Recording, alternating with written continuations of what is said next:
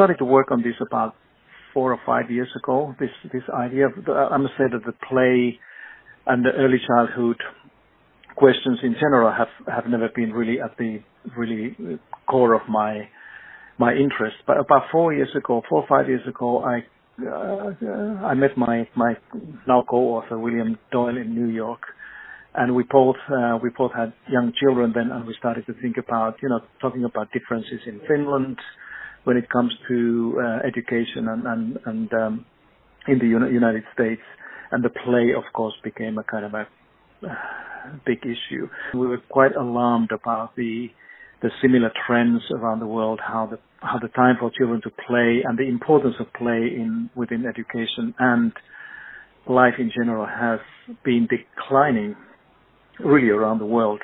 Um, so we um, we engaged in this uh, this work a little bit more more deeply and, and started to look around whether the situation really is that bad um, uh, in in most of the countries, all of the countries, or whether they are kind of a positive uh, positive things.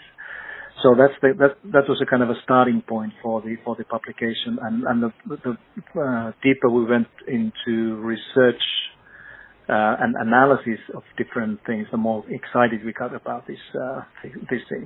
And we, we we adapted this notion that play is is really a fundamental element of the the human condition, just to try to make our point that play is not just something that we should do in our schools for the purposes of any particular outcomes, or that the parents should be uh, providing their children with a time to play because somebody somebody says so. But we we understand that the play is not just a natural part of life as humans, but it's also among all the other animals. So it's, it's a kind of a condition, the way we express ourselves. And and we all should understand that we learn many important things that we need in life now and in the future through play. And we express our, our emotions and ourselves. Um, and in the t- times like this also, the, we cope with the fears that we may have better through play. Um, and that the, the play is the way that we all, but particularly children, can better express their their identities, who they who they are. And finally, I think that the the, the notion of uh, twenty-first century skills that has been there around uh, the education community, at least in the last twenty years, um, includes many, probably most of those skills that I've seen included in the twenty-first century skills are exactly those skills that young people learn through play when they actively engage in play, for example, communication, creativity, conflict resolution, self-regulation, and other thinking skills. And um, and those are the things that we, we really believe, um, and we also know from research, that are often present when when children or adults, when we engage in high-quality play.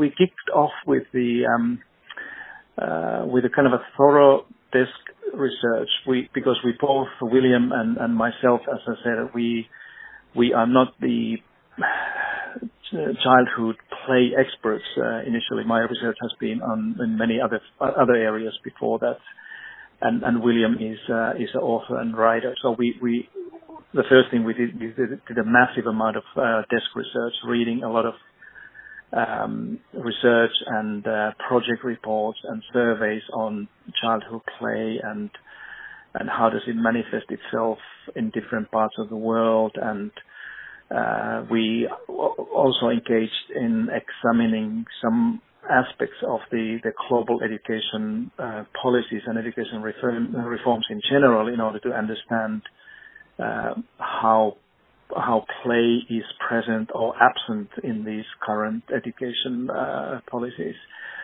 And then we went to, we established a, a, a pool of global experts. So we invited about seventy to eighty people that we considered through this desk research as some of the thought leaders and and leading scholars and um, and experts in, in play.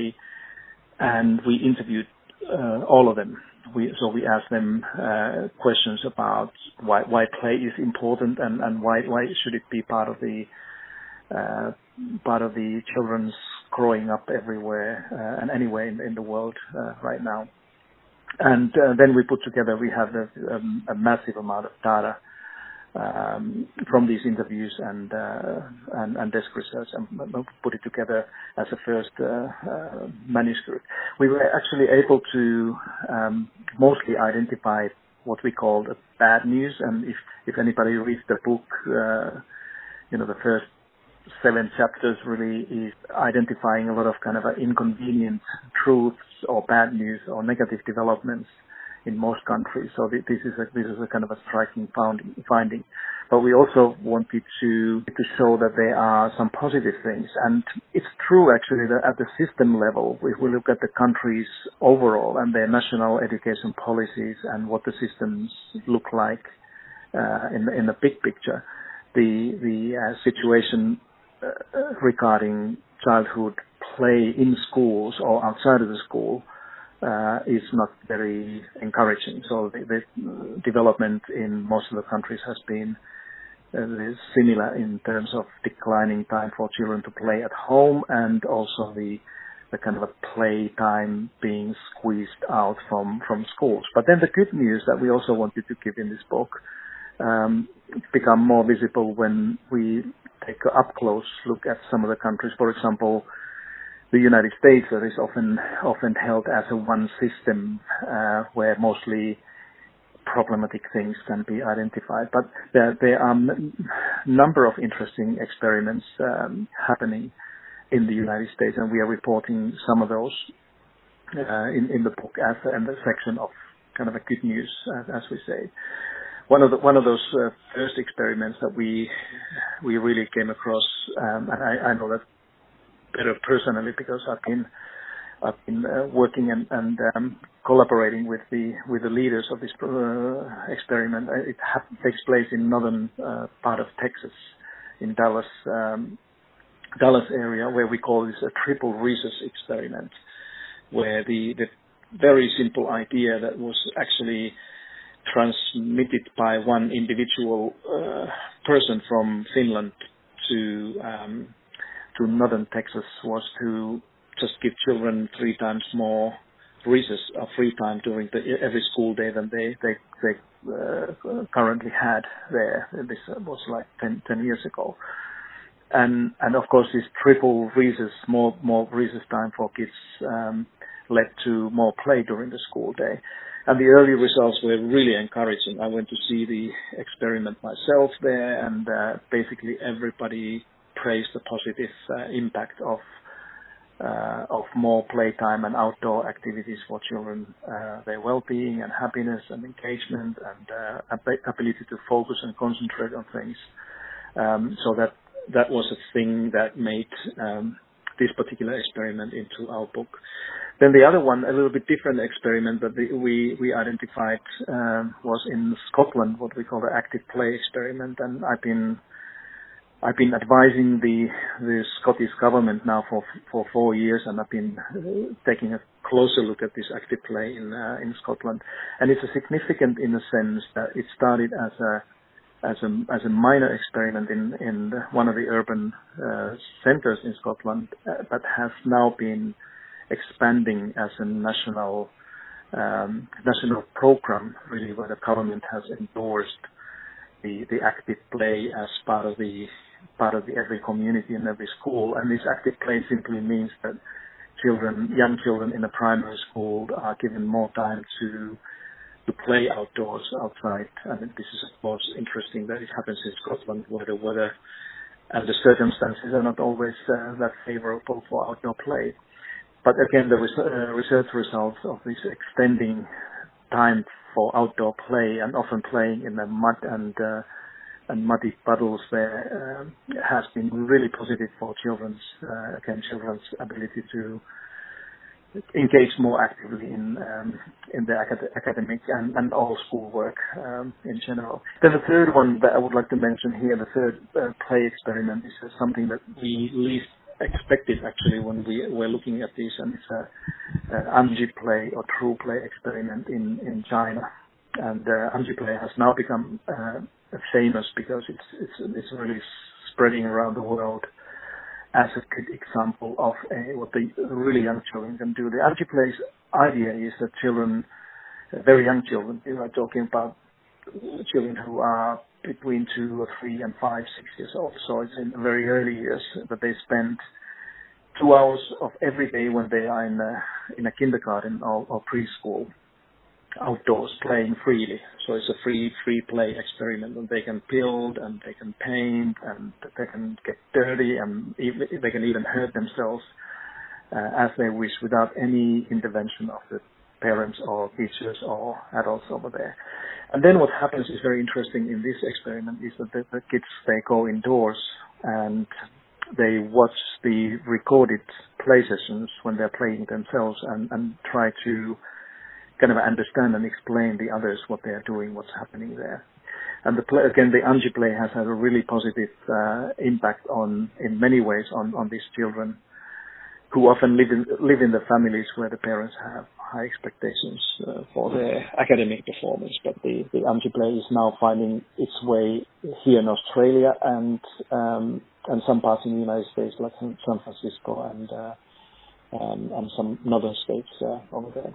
And there are many others. There are many uh, many other experiments that you can actually find uh, as a positive examples if you dig a little bit deeper in the systems. All education systems today wish to do better. And uh, this includes Finland and Canada and the U K, and any system wants to improve the learning uh, learning outcomes. They often, what they do is that they launch new educational reforms that, to my understanding, uh, often include a kind of a different changed combinations of all old conventional means, like changing the curriculum and a little bit more or less assessment or or using computers or devices. Uh, but the evidence also shows around the world that many, if not most of these efforts that we have seen and we will continue to see, uh, fail or end up in a disappointment. And one, so one thing that many efforts to fix our schools, um, uh, what makes them fail is that they they do not take into account the, that the young people in our schools often live with all kinds of challenges, emotional, social, behavioral, uh, that all make the learning in school and at home uh, much harder. This is one of those things that we clearly realized when we were writing, doing this research and writing the book, is that the children's well-being and health has really declined in most parts of the world. That, that makes their learning um, harder. However, the, as I said, many of the educational reforms and education policies don't directly take this into uh, consideration. We believe that before we can expect school learning among our children to improve, we need to help them feel better, be healthier and um, even happier in the school, and experience learning as a positive thing in the school. And, and we argue in the book, we argue that play, uh, if we do it properly and consistently uh, in school and at home, can do uh, all of these things. So research, for example, over the years has shown that that when children engage in high-quality play, or we in the book we call it a deeper play, it can have positive uh, impact on their social development, emotional development, physical development, and also cogn- co- cognitive uh, development. That is uh, the, the one of the big part of the, what our schools are doing. So we should know that. That not any play will do that. That's a kind of a misconception that people have. That's just, just you know, letting children play in school would do miracles, but it don't. And that's why in, in this book we make a case for what we call a deeper play that requires that children's play is based on at least the, the following five ele- elements that the educators, teachers who should be prepared to do that closely Um, endorse and uh, strengthen and monitor. And these five elements are self-directed play. That means that the children should be able to decide and, and lead the play they do rather than play being directed by adults or somebody else. The second one is the intrinsic motivations that should be the driver of this play rather than motivation that comes from outside where, again, an adult or in a school case, a teacher will be um, will be the motivation for children to play. The, the third one is the, the, the play based on positive emotions. Children have to feel safe and happy and positive when they play, rather than uh, being scared or uh, fearing, uh, doing, afraid of doing something. The fourth one is that the play, when play is pro, uh, what we call a process-oriented, rather than focusing on products, getting something done, it often engages children in in a deeper way. And fifthly, the the more children can and will use their imagination when they play, the better the play. So what we are saying here is that when when learning through play is based on uh, these elements, and there may be some others, we are we have a good reason to expect that also what the children do in school, or if they do these things at home, will lead to uh, many of these very positive outcomes that the research and many many of these experiments are promising us. I, I think the, the first thing we really want to get this book to do in our societies and communities is that we all need to understand better what play actually is and why it is important in these days for development and learning of all children.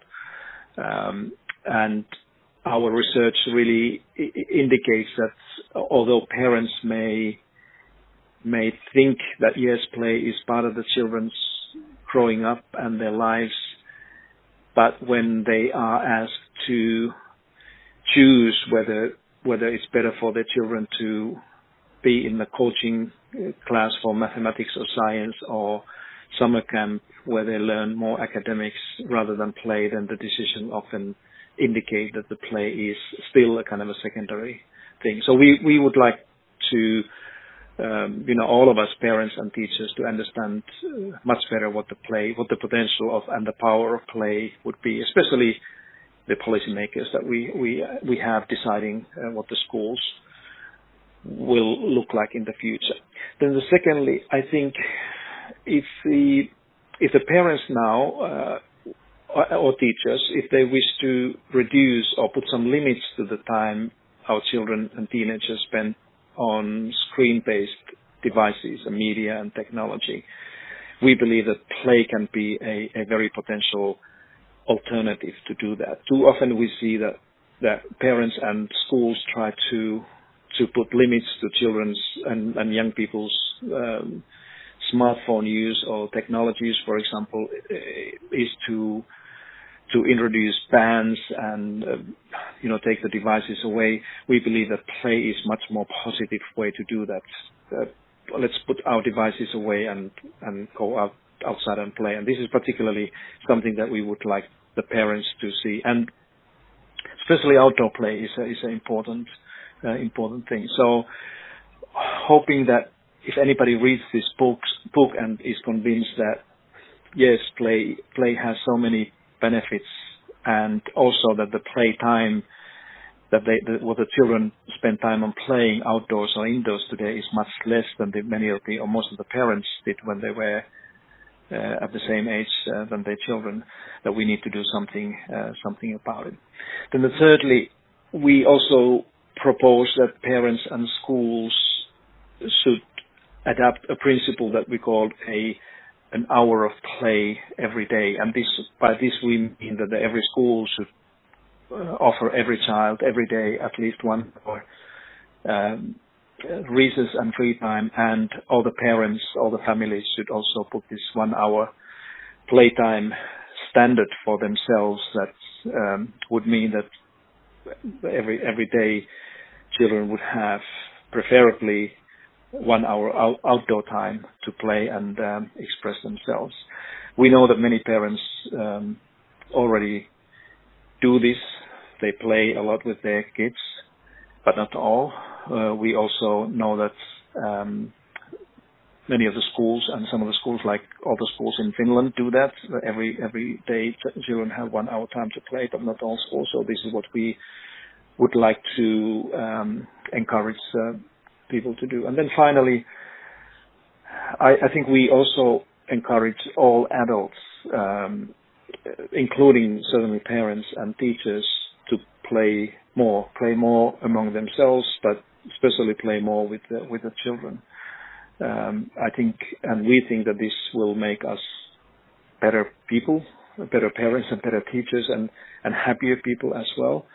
Um, and when we, when we are better, we also, uh, we can take better care of our children and help them to, to live and learn to live lives in this very uh, uncertain and uh, unpredictable world that we're living in.